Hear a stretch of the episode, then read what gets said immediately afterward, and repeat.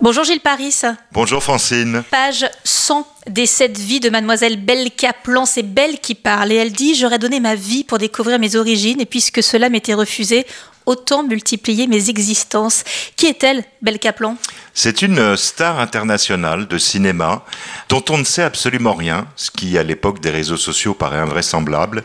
Et pourtant c'est le cas. Les médias la découvrent à travers un premier film qui fait un énorme carton au box-office. Il n'y a pas une ligne dans le dossier de presse. Qui est-elle? Qui est sa famille? Où est-elle née? On ne sait rien. Belle, après d'innombrables vies, devient donc euh, cette énorme comédienne que vous évoquez, la plus grande comédienne hein, du, du, cinéma français peut-être, qui commence une carrière internationale. On sent que vous êtes amusé à construire cette figure. Belle Caplan, elle fascine tout le monde et peut-être même vous. Oui, tout à fait. D'ailleurs, on peut aussi, euh, au départ, la trouver détestable parce qu'elle est quand même assez. Ça fait partie euh, du jeu. Elle est assez hautaine, elle est assez voilà. Mais en même temps, ces films provoquent de véritables raz-de-marée. Il y a des lois qui sont votées à l'Assemblée. Quand elle marche dans une rue euh, pour l'avant-première, on, la tapisse de milliers de pétales de rose. Euh, c'est un phénomène qu'on voit assez rarement. D'ailleurs, où sont nos vraies stars d'aujourd'hui? Euh, Peut-être que les réseaux sociaux les ont un peu déstarisés au fond finalement, ce que nous montre à, sa manière, avec caractère, cette actrice qu'on nomme Belle Kaplan. Elle ne donne aucune interview presque, elle a même pas de téléphone, vous le disiez, on sait rien d'elle.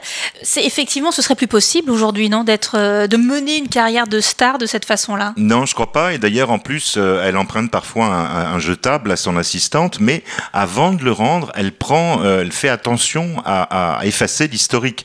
Donc, elle contrôle absolument tout. Elle contrôle sa vie. Elle contrôle peut-être même celle des autres. Et, et c'est impossible dans une vie. Enfin, à un moment donné, elle fait tout ça. Elle ne donne pas l'interview parce qu'elle veut cacher son passé, mais un jour, le passé va la rattraper. Belle Kaplan, notamment dans le passé, a été entre autres vies escort girl. D'où connaissez-vous si bien ce métier, si c'est pas indiscret? Non, c'est pas indiscret. En fait, j'ai failli faire un livre il y a des années de ça avec Madame Claude, euh, qui s'est pas fait, qui s'est fait chez un autre éditeur, mais on est on est resté en contact. On a déjeuné même plusieurs fois ensemble, et elle m'a raconté euh, dans des déjeuners absolument surréalistes la manière dont elle haïssait les hommes et comment elle faisait travailler ses filles. Et j'avais gardé ça dans un coin de ma tête.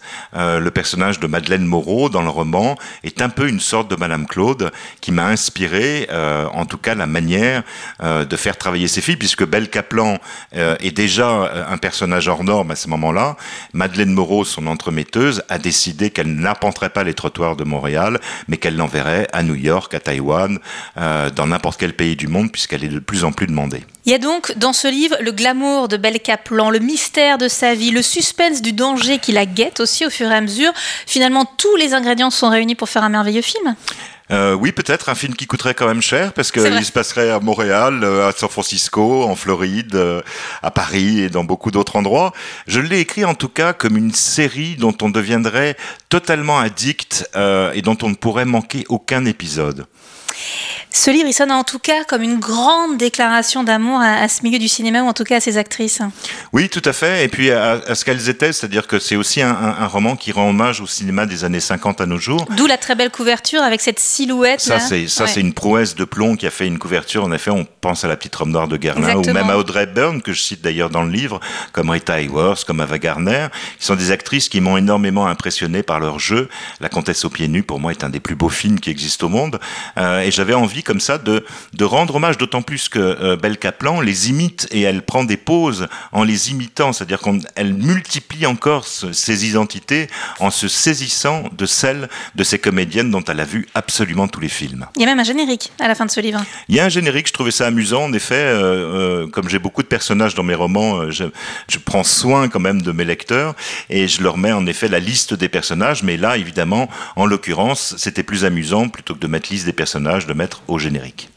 Votre roman Autobiographie d'une courgette a été adapté sur grand écran avec le succès qu'on connaît, il allait jusqu'aux Oscars. Ça vous a pas donné envie euh, vous-même un jour d'écrire un scénario? Non, c'est un métier d'être scénariste. Alors je pourrais suivre des cours, peut-être qu'un jour je le ferai parce que je suis très curieux et que ça pourrait m'arriver. Et puis en plus, j'ai la chance surtout que maintenant euh, euh, Courgette soit au théâtre à Paris, au théâtre Tristan Bernard depuis le 25 août. Ça va durer jusqu'au 8 janvier euh, 2024 et après il y a une tournée importante en France et même une semaine à San Francisco au lycée français. Magnifique. Bon, si vous aviez quand même le pouvoir de voir demain ce livre-là adapté au cinéma et qu'on vous laisse carte blanche pour le choix de la comédienne, ce serait qui, Belle Kaplan? Alors, sans dévoiler l'âge de Belle Kaplan, puisqu'on ne l'apprend qu'à la fin, je verrais euh, une sorte de Sharon Stone, peut-être un peu plus jeune, euh, mais en tout cas avec le caractère et la beauté euh, aussi de Nicole Kidman.